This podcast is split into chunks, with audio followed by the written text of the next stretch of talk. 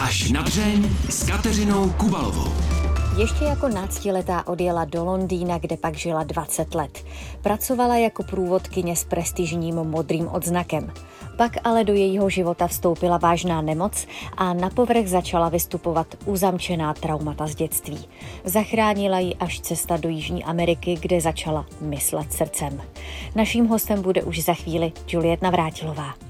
Kateřina Kubalová přeje dobrý poslech. Jsem moc ráda, že tady dnes můžu přivítat Juliet Navrátilovou. Dobrý den. Dobrý den, Kateřino, děkuji za pozvání. Vy jste mimo jiné autorkou téhleté knížky Myslet srdcem.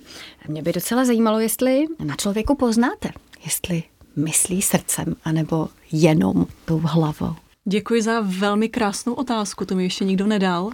A samozřejmě, že to poznám. Já jsem to vždycky poznala a teď čím víc jsem pročištěnější a víc a víc v tom srdci, tak eh, člověk jako kdyby pozná ty své. Podle čeho? Co je takovým signálem pro vás třeba? Já to prostě cítím. To nejde takhle vysvětlit. Člověk to cítí. To je v rámci toho myšlení srdcem, že člověk ví, na rozdíl od toho, že si myslí, že ví. Mm-hmm. Takže já to poznám, ale rozhodně nesoudím. To je taky důležité říci, že když je někdo totálně v hlavě, tak tomu má své důvody a je to nějaký jeho mechanismus a jestli mu to slouží a je spokojený, šťastný, naplněný, tak je to samozřejmě v pořádku. A pomáhám lidem se dostat více do srdce pouze, když za mnou přijdou a požádají mě o to. Takže prostě respektuju, ať jsou lidi, jací jsou a že někdo v srdci více tak to má naprosto své výhody a určitě to doporučuji. Vy jste sama také dlouho byla jenom v té hlavě a ta vaše vlastní cesta do srdce byla dost trnitá, řekla bych, my se na ní za chvíli podrobněji podíváme. Myslíte si, že začala už třeba v dětství? Cítila jste už jako holka, že je třeba trošku něco jinak? Já jsem to určitě cítila již v dětství. Je to také v rámci toho, že jsem velmi silná empatka. Celý život jsem byla, takže jsem cítila, jak se lidi cítí. A dokonce kolem 19. roku, když se ve mně tady tyhle věci ještě více probudily, to už jsem začala s těmi duchovními věcmi, meditace a tak mm-hmm. dále. A čím víc člověk se začíná pohroužet do sebe, mm-hmm. tak tím více tam objevuje toho vnitřního bohatství, které má a těho toho potenciálu. Takže například, když jsem odešla v 19 do Německa nejdřív, tak už jsem tam začala jako jako kdyby nabízet lidem, jako kdyby tlumočit jejich srdce. Mm-hmm protože mi to prostě šlo a ono je vždycky jednodušší jako kdyby pomáhat ostatním než sám sobě. Takže u mě takový ten velký zlom naslouchat srdce bylo až když jsem byla vážně nemocná. Nicméně to srdce se občas ozvalo, když šlo o hodně důležité věci, jako je třeba odejít do Anglie a tak dále. Ale kdy úplně totálně se rozhoduji srdcem, tak to je asi takových deset let. Je pravda, že jsem tady asi ještě neměla dámu, která by už jako dítě chtěla být moudrou babičkou. Já vím, to je trošku ujeté. Já, já, já za to nemůžu. Já jsem to tak prostě měla, že kamarádky si hrály na maminky a já jsem prostě si představovala, že se stanu babičkou a babičkou v tom smyslu takovou tou stařešinou toho kmene, takovou tou vůdkyní moudrou hmm. a ještě jsem navíc tomu měla takový pocit, a to také nevím, odkud to přišlo, že vlastně všichni lidi jsou moje děti, což já nechápu do dneška, ale opravdu to tak cítím celý život. A dokonce i své babičce a dědečkovi jsem jako říkala moje děti. No. Vy jste vyrostla v rodině zdravotnice a vojáka z povolání. Jednu dobu jste také chtěla být eh, vlastně vojákem. Co to změnilo, že jste se vydala úplně jinou cestou? Díky bohu za mou skoliózu, protože já jsem prostě chtěla být jak tatínek. Chtěla jsem hlavně ukázat tatínkovi, že jsem hodná jeho lásky, taková ta klasika, mm-hmm. takový ten klasický model, když jsou děti hodně kritizovány nebo nepodporovány, tak mm-hmm. se snaží prostě nějak tu lásku vydobít různými způsoby a já jsem chtěla ukázat tatínkovi, jako že si zasloužím jeho lásku tím, že budu vojáčkou a jsem velmi jako vděčná za tu skoliózu, protože mě tam nepustili. Pak jsem to ještě zkoušela na policejní akademii, taky ne, takže proto mě to nakonec navedlo někde jinde a kdo ví, kde bych byla teď, no. Bylo té kritiky ve vašem dětství hodně? Takhle, ono je to hodně velmi subjektivní, ono ještě ta kritika často se stává tak jako hodně jako pasivně mm-hmm. a ještě zaoblena do humoru, že vlastně se zdá, že jako kdyby člověk vtipkuje, ale ta esence tam je a pro hodně senzitivní lidi právě jako jsem byla já, tak to bylo hodně zraňující. A pro jiné lidi, kteří možná nejsou takto citliví, tak možná by jenom takhle mávli rukou, ale já jsem to hodně silně cítila a hodně mě to ovlivňovalo špatně, až jsem to nakonec převzala sama a stala se svým vlastním velmi silným kritikem, což mě potom i navzdory tomu, že jsem nebyla už v tom prostředí rodinném, tak mě docela ničilo. Vypráví Juliet Navrátilová. V pořadu až na dření si dnes eh, povídáme s Juliet Navrátilovou, která ve svých 19 letech odešla z republiky, nejdřív do Berlína, následně do Londýna, kde prý vždycky chtěla žít.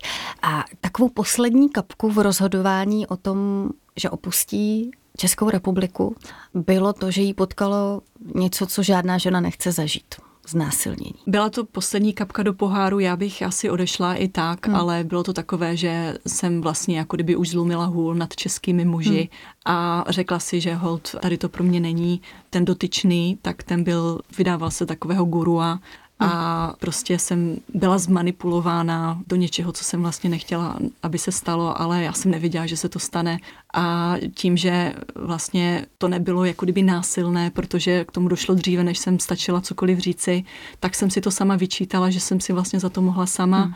a nikomu jsem o tom celou dobu vlastně až do nedávna neřekla. A nesla si to v sobě a nikdy se k tomu ani ve vzpomínkách nevracela, prostě jsem si řekla, byla jsem naivní, měla jsem si za to sama. A takhle jsem se vlastně vytrestala, což je samozřejmě není to v pořádku a mělo by se o tom mluvit více. Ono se často, nebo když už se o tom mluví, jako o znásilnění jako o takovém, tak se mluví nebo začíná mluvit o tom násilném, ale tady tahle forma, tak ta může mít stejně špatný negativní dopad na psychiku toho člověka, té oběti, toho znásilnění, protože si ještě navíc o to víc říká, že si za to mohla sama, mm-hmm. ale přece jenom to, co ztratí, to sebevědomí a tu sebelásku, to tam pořád je. Vy jste to tenkrát v sobě uzavřela a něco podobného jste udělala i v deseti letech, kdy vás také znásilnili. Zamkla jste to v sobě. No, hm. to v těch deseti letech to bylo takové vlastně jako kdyby nevědomé to uzamknutí, protože hm. to bylo tak traumatizující, že se to automaticky vsunulo vlastně do toho podvědomí hm. a člověk tak jako v rámci toho sebeochranného mechanismu zapomene pro své vlastní dobro. Nicméně to tělo bylo poškozené, psychika byla poškozená, měla jsem posttraumatické stresové poruchy. A, a o tom tehdy vůbec nikdo nevěděl? No, ono, ony se začaly projevovat, až když už jsem začala být jako kdyby sexuálně aktivní. Ne, myslím o tom, 16, o tom znásilnění jako takovém. Ne, ne, o tom se hmm. vůbec. Ani rodičům jste o tom neřekla? Ne, ne, ne, vůbec, protože já mám milující rodiče, hmm. typická česká rodina. Hmm. Nechci se generalizovat, jakože když tam u nás byla hmm. manipulace, že manipulace ve všech českých rodinách, ale bylo to tom takové to, že člověk má pocit, že udělal něco špatně a stydí se za to. A proto radši o tom nechce mluvit. A potom, když zapomene, tak prostě dělá, jako by se to nestalo nikdy. A mě až po víc jak 20 letech se začaly vyplavovat ty vzpomínky. Já jsem si toho byla vědoma, jenom jsem prostě nevěděla, co, kde, kdy, jak. A až potom, když jsem, rozhodla jsem se do toho jako kdyby hrábnout, protože jsem byla velmi nemocná ale ještě mi to trvalo nějakou chvíli opravdu se tomu postavit a připustit si to a nechat ty vzpomínky vyplout nahoru.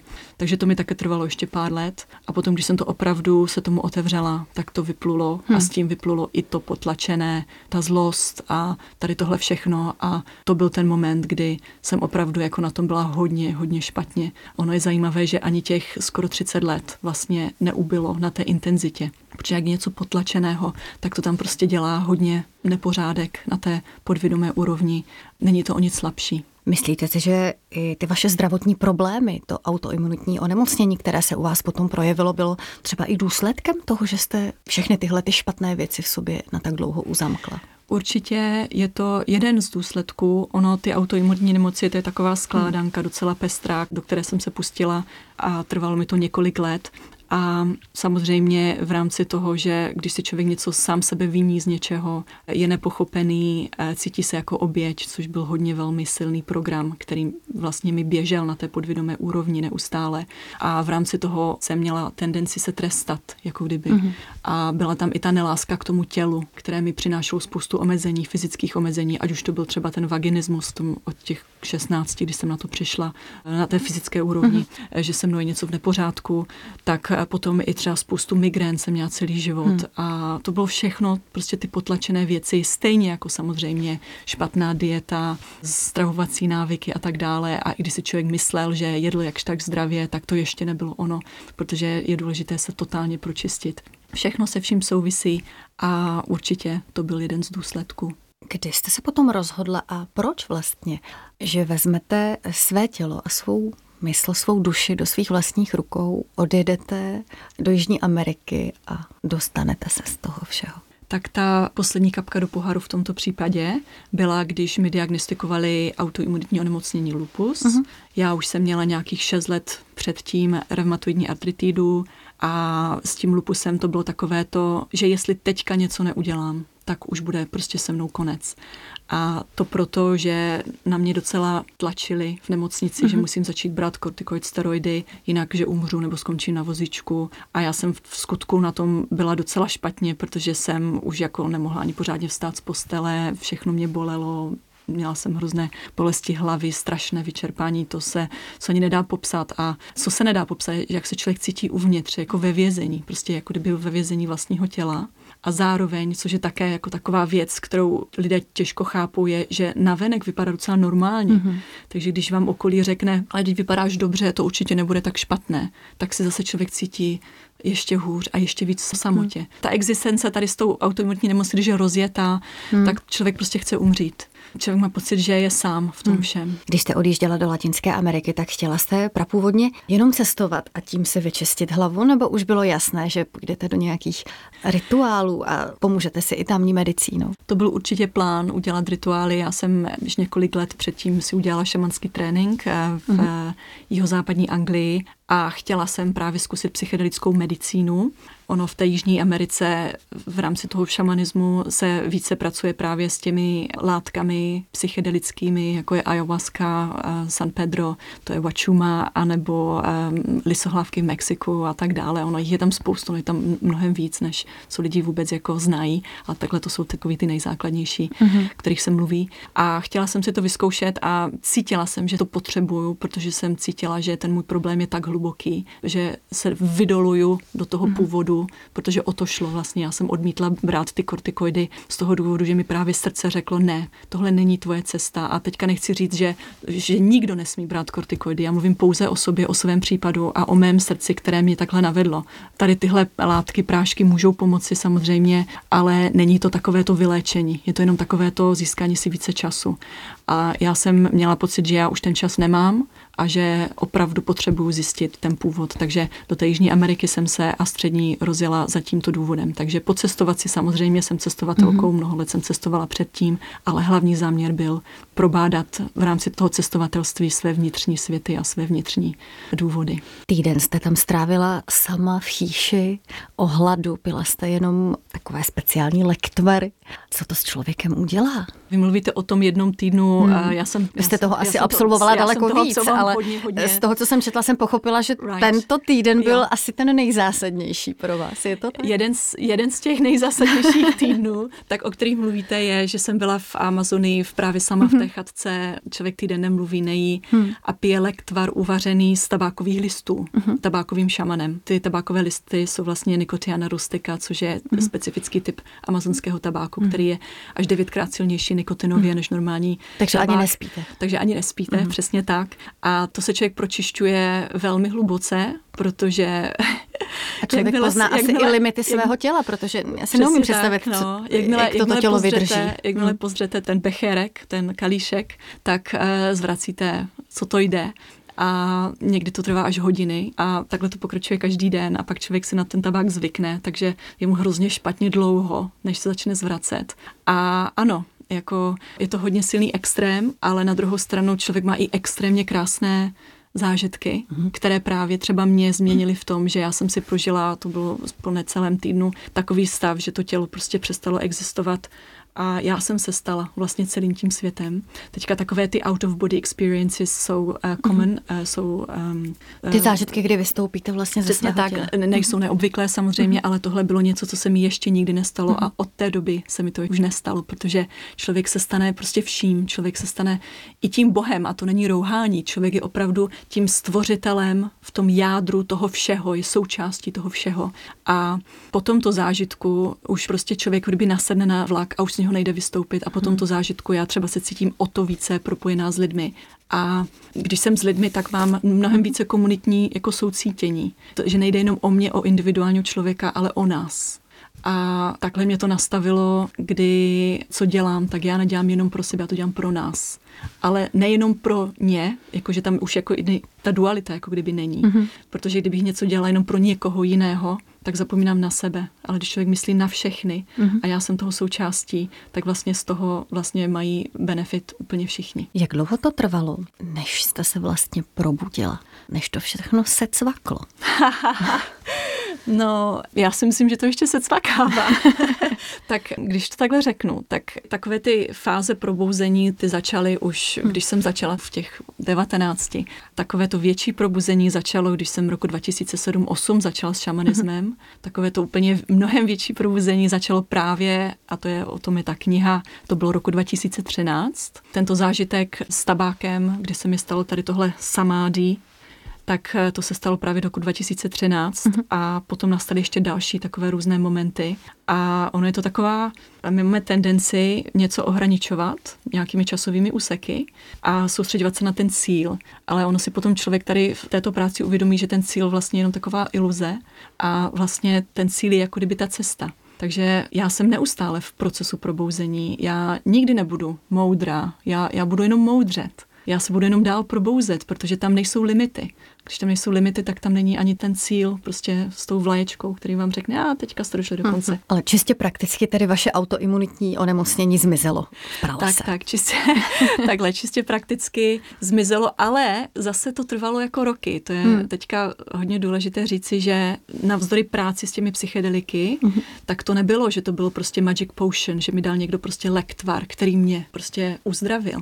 Ne, ten lektvar, vlastně ta moc toho lektvaru a těch psychedelik spočívá spočívala v tom a spočívá v tom, že oni vám ukáží váš nejvyšší potenciál, oni vám ukáží nějaké ty právě ty problémy, z kterých vlastně všechny ty problémy té konečné fázi na té fyzické úrovni vyvstaly a pak vlastně jdete zpátky do toho svého života, les se zavře za vámi hmm. a vy si musíte tu cestičku vyšlapat sami.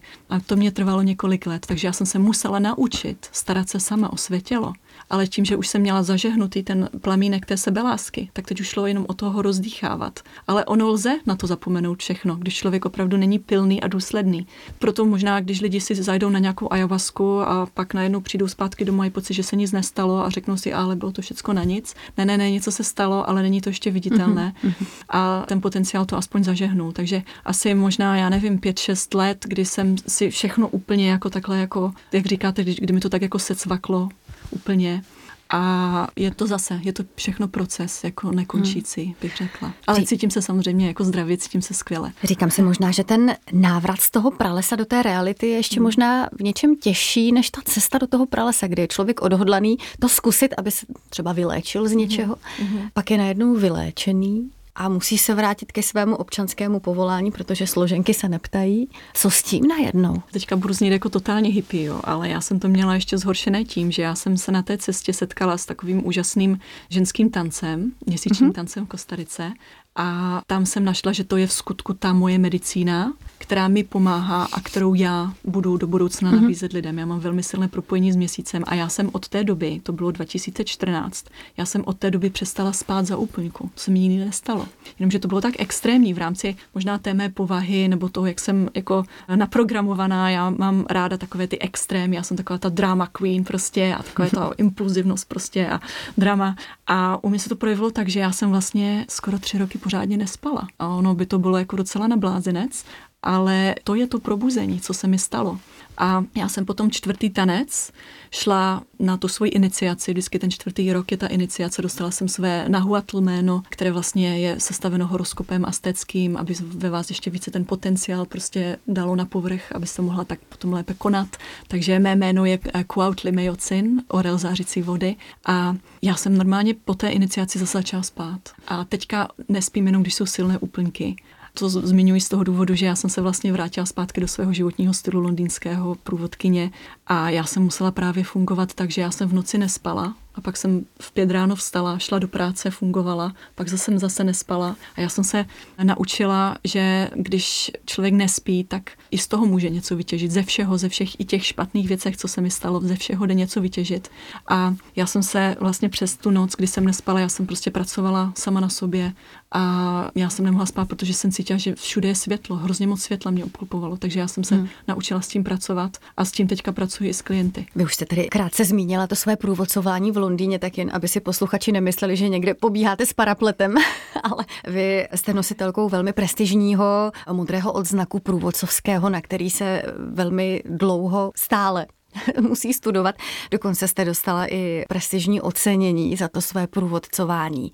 A vám se navíc to průvodcování podařilo propojit právě s těmi znalostmi, vědomostmi, které jste získala v tom zmiňovaném pralese. No to je úžasné, protože ono vlastně i ta antropologie, kterou jsem potom posléze na univerzitě vystudovala, to je všechno vlastně o tom, že člověk je takovým mostem. Mostem jako průvodkyně mezi kulturami, v rámci toho šamanismu, mostem mezi těmi rozšířenými stavy vědomí a antropologie vlastně je taky most mezi kulturami. A já jsem se v tom opravdu našla, já to úplně miluju a z čeho já těžím teďka v to, co dělám, je ten trénink nejenom o té historii, ale i prostě jak mluvit k lidem a tak dále. A já jsem se v tom našla třeba, když jsem začala dělat besedy teďka před rokem a jsem si říkala, jako covid vlastně mě utnul. Utnul mě také to, že jsem se sem přestěhovala do České republiky, protože já jsem londýnská průvodkyně, takže bez Londýna neprovázím. Po Praze jste nikdy nechtěla? Ne, ne, to vůbec ne. To praští průvodcové se nemají čeho bát. Já jim nebudu lézt do zelí. Já jsem anglická průvodkyně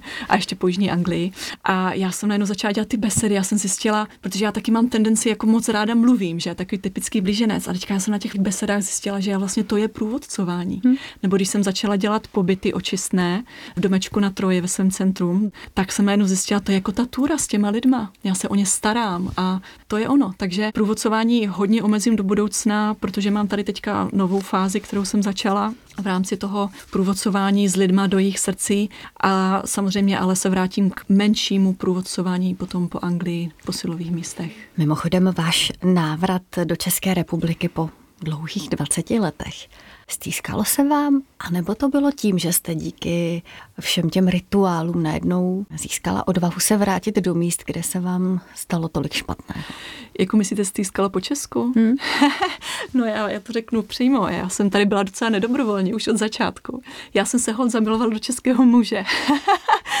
tak se to prostě seběhlo, že já jsem se snažila z toho vykroutit. Jste jako... doslova a do písma nemyslela srdcem. já jsem opravdu myslela srdcem, protože mě se rozhodně nechtělo do České republiky. Mně se ani nechtělo jako do toho vztahu s českým mužem, protože kvůli tomu, co mi udělali, ale to srdce prostě řeklo hmm. ne, jako to je on, to je ten pravý a Česká republika na tebe čeká a hlava prostě ne, ne, ne, nechci. Snažila jsem se z toho vykroutit tak, že budeme žít třeba hmm. aspoň na půl v Londýně, na půl v Čechách. Nakonec se to prostě událo, srdce prostě řeklo ne, jako hmm. musíš se vrátit zpátky. Bylo to eh, nelehké, věděla jsem, že budou možná nějaké problémy byly. a v skutku byly. V hmm. skutku hned, hned, jak jsem se nastěhovala, tak jsem s hodou okolností potkala muže, který mě právě v 19 znásilnil. To jsem se totálně zhroutila. Hmm. A bylo to docela náročné, protože jsem i hodně potom onemocněla zase, protože já jsem vlastně do Česka i nejezdila také z toho důvodu, že já jsem tady vždycky onemocněla. Mm-hmm. Taková zajímavá somatická reakce mého těla. Když jsem přijela třeba za rodiči, já jsem jezdila málo, ale jednou, dvakrát do roka jsem jela na, třeba na víkend za rodiče, já jsem tam vždycky onemocněla. Mm-hmm. Takže jsem já tady vlastně přijela, potkala jsem ho, a pak jsem onemocněla a byla jsem totálně rozhozená nějakou dobu. Hmm. Nicméně zase někdo si může říkat, no jo, když ona je takhle vyléčená, pročištěná, jak se to mohlo stát? takové věci se stanou komukoliv. Já jsem měla ovšem zkušenosti s tím, že ať už je člověk jakkoliv nemocný nebo jakkoliv prostě v těch svých bahínkách, tak lze se dostat zpátky ven a proto mi to šlo o to rychleji, protože už jsem měla ty nástroje. Takže jde jenom o to mít nástroje a vědět, že je vždy pomoci. Když jsem o tom přemýšlela, o tom, co se vám dělo po návratu, tak jsem si říkala, jestli to nebyl takový opravdu poslední záchvěv všeho toho, co jste měla v sobě zamčené. Taková jako kdyby poslední zkouška maturita. Tak, no. Abyste konečně mohla to Určitě. někde nechat jako, a jít dál. Já vám to řeknu takhle. Byla to rozhodně lekce pokory, když jsem sem přijela, protože si člověk jako myslí, já jsem si myslela, jako jak nejsem jako kdo už jako osvícená, jo. to říkám teďka jako v uvozovkách, jako já jsem si samozřejmě nemyslela, že jsem osvícená, ale říkala jsem si, já už jsem jako dobrý, jako je to dobrý, teďka už jako to bude fakt, už se bude jenom užívat. A pak jsem teďka potkala toho svého Martina, milovaného, a tak teďka oh, Čech, a teďka hned jedna věc teďka budu v Česku, ježiši. A teďka přijela jsem do Česka. Jak říká Ram Das, americký havajský učitel, pokud si myslíš, že jsi osvícený, osvícená, jeď na týden za rodinou. A já jsem tady opravdu si to přežvíkovávala víc než týden. A byl to pravděpodobně, já zase opravdu musím zůstat v té pokoře, proto nemůžu říct poslední záchvěv, protože my nevíme, jaké záchvěvy nám ještě hmm. přijdou do života. A hlavně, když člověk ty záchvěvy nebo ty dramata, která se nám dějí, bere jako příležitost k tomu se něco naučit, příležitost k tomu zmoudřet, tak proč ne? Já teda teďka už vědomě si o ně neříkám, já už si chci opravdu teď jenom užívat, ale ať už přijde cokoliv, tak to prostě přivítám. Máte životní plány, sny, anebo to necháváte tak plynout? No, v rámci toho sebeuzdravení jsem vlastně, já jsem se uzdravila tím, že jsem právě všechno pustila. Já jsem byla nemocná proto nejenom ještě zmíněné důvody, pocit nesebelásky, nesebehodnoty, nesebeúcty, ale i to, že jsem všechno kontrolovala. Já jsem byla opravdu velký control freak, všechno jsem měla nalajnované. Chtěla jsem být nejlepší. Dosahovala jsem proto takových výsledků, jak jste zmínila, ty ocenění a tak dále. Bylo mi to na houby docela nakonec. A jakmile jsem to pustila a přestala plánovat, tak se mi prostě všechno manifestuje samo. Jako, že, jako on je to docela effortless nakonec. Effortless, eh, bez, bez moc snažení. Mm-hmm. Když člověk neplánuje a pustí věci a vlastně je jenom na té cestě toho srdce podpořeno tou hlavou, protože být jenom v srdci a být bez hlavy taky není jako dobré. Nejlepší je být to v rovnováze. A je to úplně to nejideálnější, prostě co jsem našla a co si udržuji neustále. Být v tom srdci a jedna toho, jak to cítím, podpořená tou hlavou a dělat to, co mám. Takže v rámci těch plánů, já nějak plány nemám, ale oni se mi sami dělají. Takže srdce mi řeklo, jednou ještě v Anglii kupte domeček v Troji, budeš tam mít svou jeskyňku léčebnou. To jsem udělala. Teďka co s těma lidma tam budu dělat, že já jsem nechtěla dělat šamanské léčení, ale prostě lidi začali přicházet a já jsem jim vyloženě řekla, já nevím, co s váma, ale ono se něco stalo a vyvinulo se to v takovou krásnou techniku myslet srdcem. A chodí za mnou lidi, dějí se krásné věci, mě to moc baví, je to taky taková forma průvodcování, takže asi v tom pokračovat a plynout. Jako, ono je to nepopsatelné, takové to vnitřní štěstí a ta harmonie a ten klid, jako když je člověk v srdci, tak je tam takový klid, že nemá tendence, nemá potřeby nic dělat, nikam se hnát jenom je a přesto dělá divy. Toť můj plán. Hostem pořadu až na dřeň byla Juliet Navrátilová. Já vám za to moc krát děkuju. Mějte se krásně a nashledanou. Děkuji vám vše dobré také. Pořad až na dření si můžete poslechnout také jako podcast. A nezapomeňte se podívat i na videozáznamy z natáčení. Kateřina Kubalová se těší na slyšenou zase za týden. Mějte se krásně.